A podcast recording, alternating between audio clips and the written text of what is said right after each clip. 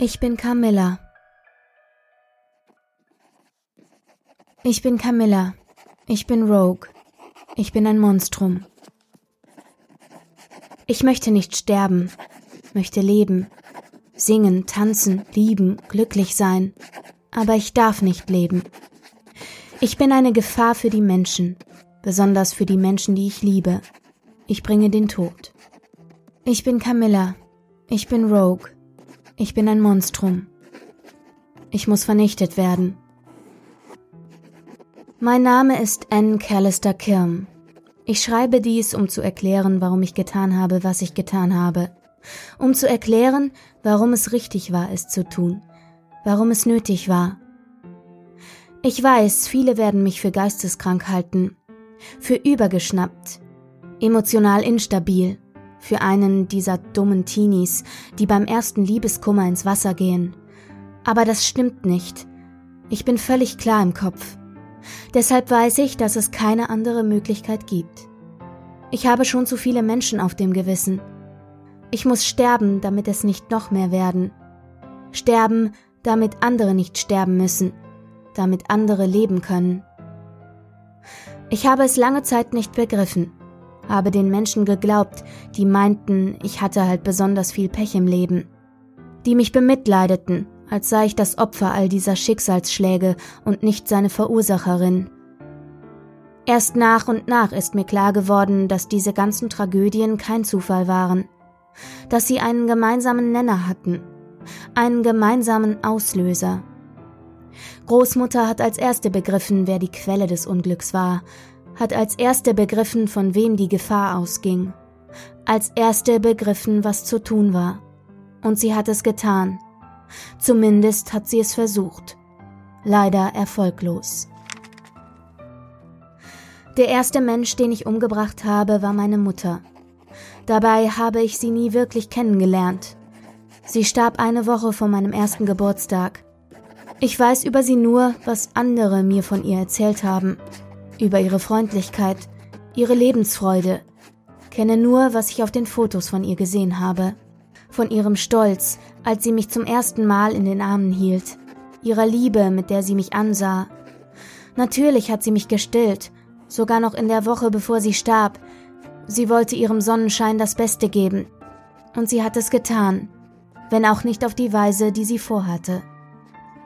Ich kann auf den Bildern ihren fortschreitenden Verfall beobachten, kann beobachten, wie sie nach und nach die Lebenskraft verliert, die ich ihr aussauge. Beobachten, wie ihre anfangs so strahlenden Augen matter und matter werden. Ich habe diese Augen von ihr geerbt. Diese großen, leicht mandelförmigen Augen. Dieses leuchtende Kornblumenblau, das Mischa so geliebt, noch nicht von Mischa reden. Es tut zu weh. Wenn ich jetzt schon an Misha denke, werde ich nicht alles schreiben können, was die Menschen wissen müssen. Mein Vater war mein nächstes Opfer. Natürlich hat es bei ihm länger gedauert. Erheblich länger. Schließlich hat er mich auch nicht gestillt. Er ist mit dem Auto verunglückt. Man hat mir erzählt, er sei von der Fahrbahn abgekommen. Erzählt, er sei am Steuer eingeschlafen, sei erschöpft gewesen durch die Doppelbelastung als alleineziehender Vater und Freiberufler. Natürlich hat man mir das erst gesagt, als ich älter war. Man wollte nicht, dass ich mir die Schuld für etwas gebe, wofür ich nichts konnte. Wollte nicht, dass ich glaubte, mein Vater könnte ohne mich noch leben. Dass er sich für mich aufgezehrt habe. Sie hatten recht, es war umgekehrt. Ich habe ihn aufgezehrt. Ironisch, was? Nach Vaters Tod haben die Eltern meiner Mutter mich zu sich genommen. Logisch. Meine Großeltern väterlicherseits leben über 600 Kilometer weit weg und waren damals schon zu alt, um ein Grundschulkind großzuziehen. Ein echter Hintertreppenwitz. Sie leben noch, weil sie zu alt waren. Mutters Eltern hatten weniger Glück, was aber nicht an ihrem Alter lag, wie mir inzwischen klar ist, sondern an der Entfernung zu mir. Besser gesagt, an der mangelnden Entfernung zu mir. Sie waren mir zu nahe, um überleben zu können. Viel zu nahe denn meine Berührung bringt den Tod. Oh, nicht sofort natürlich. Niemand ist je tot umgefallen, weil er mir die Hand gegeben hat, obwohl es mich nicht gewundert hätte, wenn auch das irgendwann passiert wäre. Meine Kräfte sind mit mir gewachsen, und mit ihnen meine Gefährlichkeit, meine Tödlichkeit. Einige werden sich jetzt wundern, dass Großvater zuerst gestorben ist, es als Indiz ansehen, dass meine Überlegungen falsch sind, dass ich mich irre, aber in Wahrheit widerlegt es nichts, im Gegenteil. Es zeigt, dass ich recht habe. Großmutter war immer die strengere, distanziertere der beiden. Es war keineswegs so, dass sie kalt gewesen wäre, aber das herzliche, innige lag ihr nicht. Dafür hatte sie ja Großvater, der davon für beide genug hatte. Er war es, der mit mir spielte und tobte, war es, der mich herzte und drückte, der als erster starb. Ich glaube, Großmutter war zunächst zu geschockt, um die Zusammenhänge zu verstehen. Ein Schlaganfall kann schließlich jeden ereilen. Aber sie hat wohl besser auf sich geachtet, hat die Warnzeichen besser erkannt, besser verstanden, was mit ihr geschah. Schließlich musste sie jetzt Großvaters Part mit übernehmen und mir damit zwangsweise näher kommen, als es ihrem Naturell entsprach. Ich weiß nicht, wann sie erstmals Verdacht geschöpft hat, aber ich glaube, spätestens mit Morles Siechtum war ihr klar, was ihre Enkelin tatsächlich war und dass der Spuk ein Ende finden musste. Ich frage mich bis heute, ob Großmutter mir Morle als Testobjekt geschenkt hat, ob sie herausfinden wollte, ob ihr Verdacht richtig war, oder ob er mir tatsächlich nur über Großvaters Tod hinweghelfen sollte. Letztendlich spielt es keine Rolle. Aber im Nachhinein hat Moles Tod mir selbst geholfen, die Wahrheit zu erkennen. Eigentlich hatte ich gar kein Haustier haben wollen, und ich hatte mich gewundert, dass ausgerechnet Großmutter mir eines geschenkt hat. Aber als mir der kleine schwarze Kater ohne Zögern auf den Schoß gesprungen ist und sich an mich schmiegte, bin ich sofort dahingeschmolzen. Anfangs hatte Morle nicht ein weißes Haar am Leib, selbst seine Schnurhaare und die Augenbrauen waren schwarz. Deswegen haben wir ihn auch Morle genannt. Wahrscheinlich war das politisch nicht korrekt, aber das war mir egal. Und Großmutter auch. Morle sowieso. Großmutter hat sogar erlaubt, dass er mit in meinem Bett schlief. War das ein Test? Wollte sie mir einen Gefallen tun? Oder hatte sie nur erkannt, dass der kleine Gauner seinen Willen ohnehin durchgesetzt hätte? Ich weiß es nicht. Aber ich weiß, wie schön es war, sein seidiges Fell zu streicheln wie beruhigend es war, sein Schnurren zu hören. Wie angenehm, seinen kleinen, warmen Körper zu spüren. Morle war meine erste große Liebe. Wenn ich zu Hause war, waren wir unzertrennlich. Sogar ins Badezimmer ist er mir gefolgt und über den Wannenrand spaziert, obwohl er so wasserscheu war, wie man es von einer Katze erwartet. Als er nach zwei Jahren ein weißes Haar auf der Stirn bekam, dachte ich mir nichts dabei. Auch nicht, als er zunehmend ruhiger wurde, Immerhin war er ja kein Halbstarker mehr, sondern ein ausgewachsener Kater. Bis der Verfall unübersehbar wurde. Sein Blick matt wurde, sein Fell struppig. Der Tierarzt stellte eine feline Niereninsuffizienz fest. Bei einem so jungen Kater sei das zwar selten, aber durchaus nicht ungewöhnlich und unheilbar. Als wir ihn einschläfern lassen mussten, hatte er genau neun weiße Haare eines für jedes seiner neun Katzenleben. Wir haben Morle im Garten begraben, unter dem Rosenstrauch, in dessen Schatten er im Sommer so gern gelegen hatte. Als der Tierarzt gesagt hatte, es sei besser, ihn zu erlösen, hatte ich es nicht wahrhaben wollen, hatte ihn wieder mitnehmen wollen, damit er wenigstens zu Hause sterben konnte, geglaubt, es würde so leichter für ihn sein. Aber der Tierarzt hatte nur gemeint, dass er nie zuvor eine Katze gesehen hätte, die mit diesen Blutwerten noch nicht im Koma gelegen habe, hatte gemeint, dass Morle ein ungemein zäher und tapferer kleiner Bursche sei, dass er nicht verdient hätte, noch länger zu leiden. Ich durfte ihn im Arm halten, als der Tierarzt ihm die Spritze gab. Eigentlich sollten wir so lange im Wartezimmer bleiben, aber ich habe mich geweigert, Morle loszulassen. Habe gebettelt, gejammert, gefleht, bis der Tierarzt es mir erlaubt hatte habe ihm das Köpfchen gekrault, bis sein kleiner Brustkorb aufgehört hat, sich zu heben und zu senken. Er hat bis zum Ende leise geschnurrt, nicht das satte, behagliche Schnurren, das mich so oft in den Schlaf begleitet hatte, das ich so geliebt hatte. Es war ein mattes, bemühtes Schnurren. Wie gerne würde ich glauben, dass es Dankbarkeit war, die daraus sprach. Dankbarkeit dafür, dass ich bis zuletzt bei ihm geblieben bin dafür, dass er sich nicht länger quälen musste, dass ich ihn gehen ließ. So wie er gestorben ist, habe ich ihn zum Auto getragen. Ich habe nichts gesagt, bis wir zu Hause waren, habe nicht laut geheult, nur leise geweint, bis sein Fell ganz nass war. Da habe ich dann wirklich begriffen, dass er tatsächlich tot war. Hätte er noch gelebt, hätte er niemals zugelassen, so nass zu werden. Hätte sich geschüttelt, als sei er in einen Teich gefallen. Hätte mich verwundert angeschaut. Großmutter war es, die auf der Heimfahrt geredet hat. Sie hat erzählt, dass Menschen es in Deutschland nicht so gut hätten wie Morle. Erzählt, dass der Bundestag im Jahr zuvor ein Gesetz verabschiedet habe, dass Menschen sich beim Sterben nicht so helfen lassen dürften. Dass sich die Kirchenlobby mal wieder durchgesetzt hätte, obwohl 80 Prozent der Bürger anderer Meinung seien. Zu Hause hatte meine Großmutter mich gefragt, ob sie mir helfen solle, Morle zu begraben. Aber das wollte ich nicht. Ich wollte mit meinem toten Kater alleine sein alleine Abschied nehmen. Sie hatte das respektiert, hatte uns stattdessen ein Glas von ihrem legendären Eistee gemacht. Er war köstlich wie immer gewesen, nur ein wenig bitterer als sonst. Den Grund dafür habe ich erst später erfahren, im Krankenhaus. Als ich irgendwann Morles Platz unter den Rosen verließ, saß Großmutter auf dem Sofa und fragte mich, ob ich mich ein wenig zu ihr setzen wolle.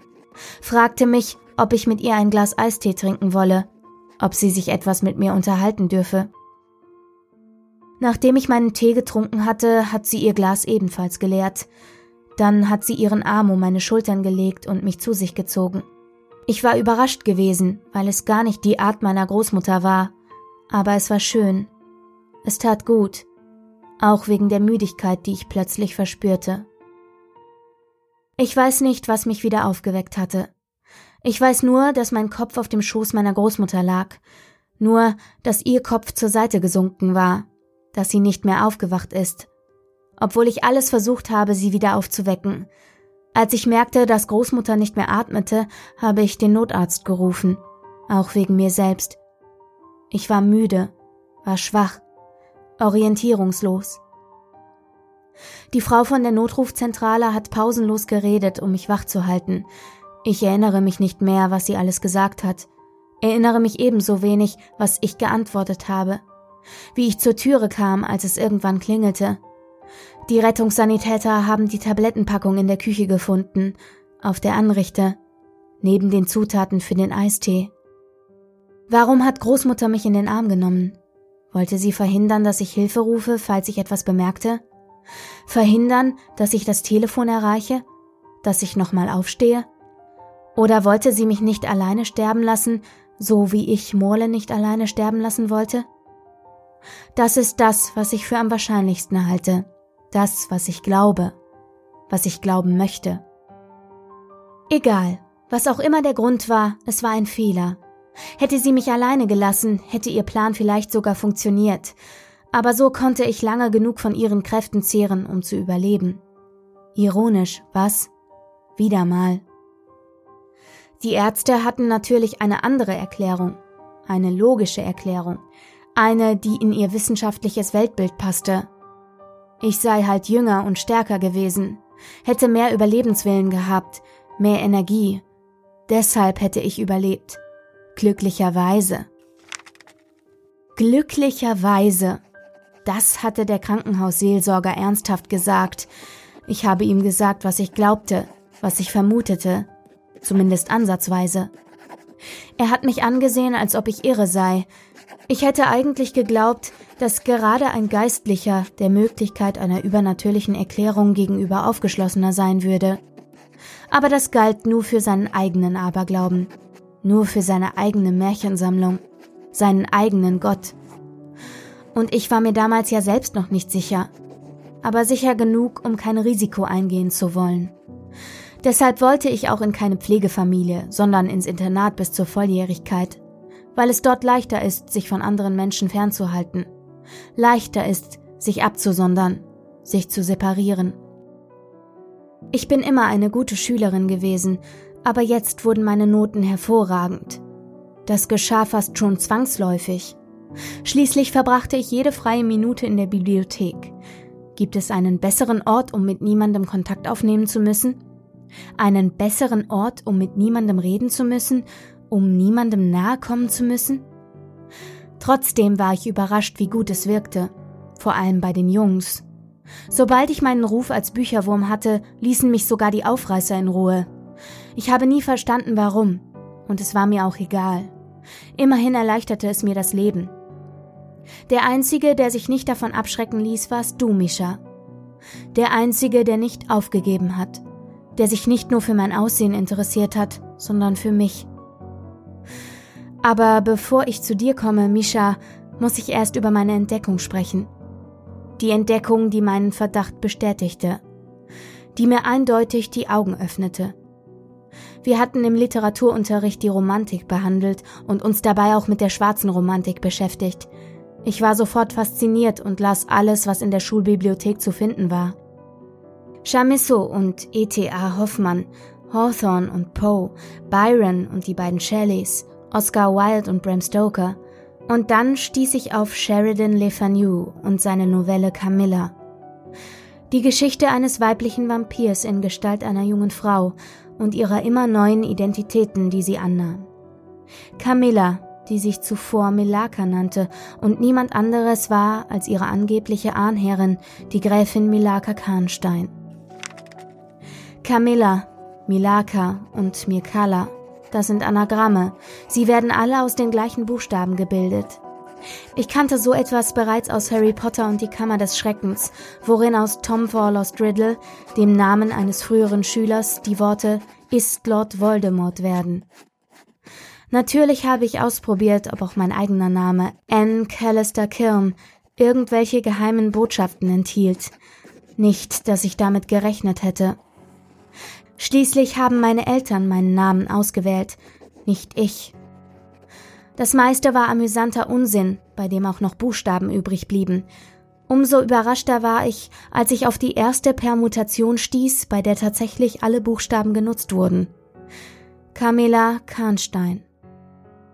Ja, ich weiß, ein L fehlt. Aber die Übereinstimmung war zu groß, um ein Zufall zu sein. Nun wusste ich, was auch Großmutter herausgefunden haben musste, dass ich ein Vampir bin, ein Monstrum bin, eine tödliche Gefahr. Oh, ich beiße niemanden und trinke sein Blut, natürlich nicht. Obwohl meine Mutter an Anämie gestorben ist. Wenn es so einfach wäre, hätte man mich schon vor Jahren überführen und unschädlich machen können. Ich bin mehr wie Rogue aus den X-Men-Filmen. Ich sauge die Lebenskraft derer, die mich berühren. Ich entziehe meinen Opfern die Energie, das Chi, wie man im Taoismus sagt. Die meisten Leute werden das natürlich für abergläubischen Unsinn halten, aber die Folgen waren zu offensichtlich, als dass ich an dieser Schlussfolgerung hätte zweifeln können. Zu schrecklich, als dass sie sich ignorieren ließ, als dass ich sie hätte zurückweisen dürfen. In X-Men, der letzte Widerstand, hat Rogue ihre Kräfte entsagt, um ihrem Freund Iceman endlich nahe sein zu können, um ihn endlich berühren zu können, endlich lieben zu können. Aber für mich gab es keine Impfung, so wie für sie. Deswegen habe ich dich auch auf Abstand gehalten, Misha. Habe so getan, als wärest du nur ein Kumpel für mich, so getan, als wolle ich nichts weiter von dir. Wenn du gewusst hättest, wie sehr ich mich nach dir gesehnt habe, wie sehr ich mir gewünscht habe, dir nah sein zu können, dich zu berühren, zu küssen, zu streicheln, in mir zu spüren. Aber mir war klar, dass dich das gefährden würde, klar, dass es dir schaden würde, dich töten würde. Warum nur bin ich zu dieser Party gegangen, bin ich zu Hause geblieben, alleine geblieben? Aber ich hatte nicht erwartet, dich dort zu treffen, wollte nur ein wenig tanzen, fröhlich sein. Es tat so gut, einfach mal loszulassen so gut ausgelassen zu sein, nicht zu grübeln. Nur deshalb habe ich so die Kontrolle verloren. Nein, nicht verloren, fahren lassen. Und natürlich wegen des Alkohols. Ich habe noch nie viel vertragen, und als du dann auf der Tanzfläche auftauchtest, war es vorbei mit meiner Selbstbeherrschung. Du hättest dich sehen sollen, Misha, wie du da standest mit deinem nackten, verschwitzten Oberkörper. Du sahst so heiß aus, so sexy. Du rochst so gut. So männlich. In diesem Moment hättest du alles mit mir machen können. Hättest mir vor allen Leuten die Kleider vom Leib reißen können, mitten auf der Tanzfläche. Du hast die Mauer, die ich um mich herum errichtet hatte, um mich zu schützen, um dich zu schützen, einfach eingerissen. Nein, das ist nicht wahr. Du brauchtest sie gar nicht einzureißen, Misha. Sie ist ganz von selbst eingestürzt. Von allein zerbröckelt, zu Staub zerfallen. Vielleicht wärst du in diesem Augenblick noch zu retten gewesen. Aber dann hast du mich ebenfalls gesehen. Hast mir in die Augen gesehen. Mich angelächelt. Ich war wie gelähmt, als du auf mich zukamst. Mein Verstand schrie mich an, ich solle wegrennen, schrie, ich solle fliehen, mich verstecken. Mein Herz wollte zu dir fliegen, und was mein Körper wollte, hast du ja zu spüren bekommen. Mehr zu spüren bekommen, als du erwartet hast. Mehr als dir gut tat. Ich hatte solche Angst, als wir alleine waren und du begannst mein Kleid zu öffnen. Nicht um dich, wenn ich ehrlich bin, meine Bedenken waren einfach weggeschwemmt worden von dem Tsunami meiner Begierde. Mein Verstand weggespült worden von meiner Leidenschaft, mein Wissen um die Gefahr weggerissen von meiner Lust. Die Stimme der Vernunft hatte gegen diesen Tumult der Gefühle keine Chance. Ich hatte Angst wegen dem, was die, die schon Erfahrungen hatten, in der Schule über ihr erstes Mal erzählten. Angst davor, dass es vielleicht nicht schön sein würde, dass es schmutzig sein würde, schmerzhaft sein würde aber es war nichts von all dem. Es war wundervoll. Nichts daran war gewöhnlich oder vulgär, nichts daran täppisch oder ungeschickt, nichts unanständig oder sündhaft. Im Gegenteil, es war Wonne, war Leidenschaft, Liebe. Ich hatte eine Klassenkameradin belauscht, wie sie von ihrem anfänglichen Ekel sprach, wenn ihr Freund kam. Ich fühlte nichts dergleichen. Ich empfand Erfüllung, als sich die Wärme deines Geschenks in meinem Unterleib ausbreitete. Wir erreichten den Gipfel gemeinsam. In vollkommener Harmonie. Wir standen zusammen auf dem Dach der Welt. Aber nur ich stieg wieder ins Tal hinunter. Ich bemerkte nicht gleich, was mit dir geschehen war. Erst nachdem der Nebel der Ekstase sich gelichtet hatte, der Rausch der Lust verflogen war. Aber dann verstand ich sofort, was passiert war. Camilla hatte erneut ein Opfer gefordert, Rogue wieder ihren Tribut eingefordert. Das Monster zugeschlagen. Ich bin nicht in Panik geraten deswegen, habe nicht geschrien, nicht geheult. Es ist mir gelungen, mein Handy zu erreichen und den Notruf zu verständigen. Dann habe ich mit dir in meinen Armen gewartet. Ich habe dich nicht von mir geschoben. Es war mir gleichgültig. Es war mir gleichgültig, dass die Rettungskräfte uns so vorgefunden haben, dass sie uns in unserer Nacktheit gesehen haben in unserer Umarmung. Ich wollte so lange wie möglich bei dir sein, Misha, koste es, was es wolle.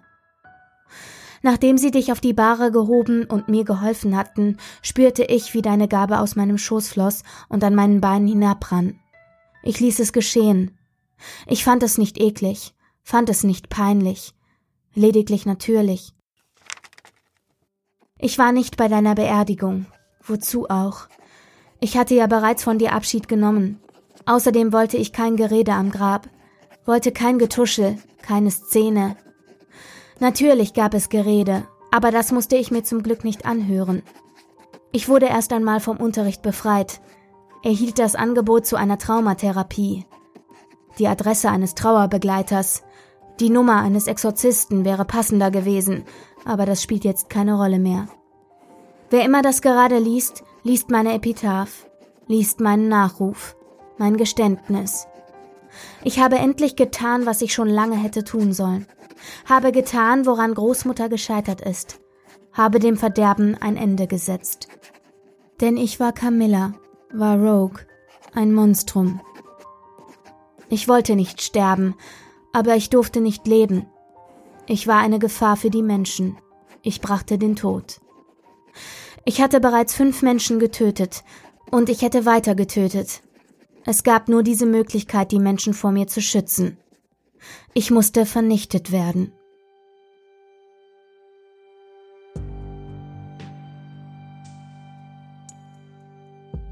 Hauptkommissar Jäger öffnete die Tür seines Büros und beobachtete die Miene seiner Assistentin, während diese zum x-ten Mal die in Beweissicherungsbeutel gehüllten Seiten des Briefes betrachtete. Die lebhaften Augen der sonst so quirligen jungen Frau blickten bekümmert und ein gramvoller Zug lag um ihren Mund. Jäger fragte sich, wie lange Silke Bender wohl in diesem Beruf würde bestehen können.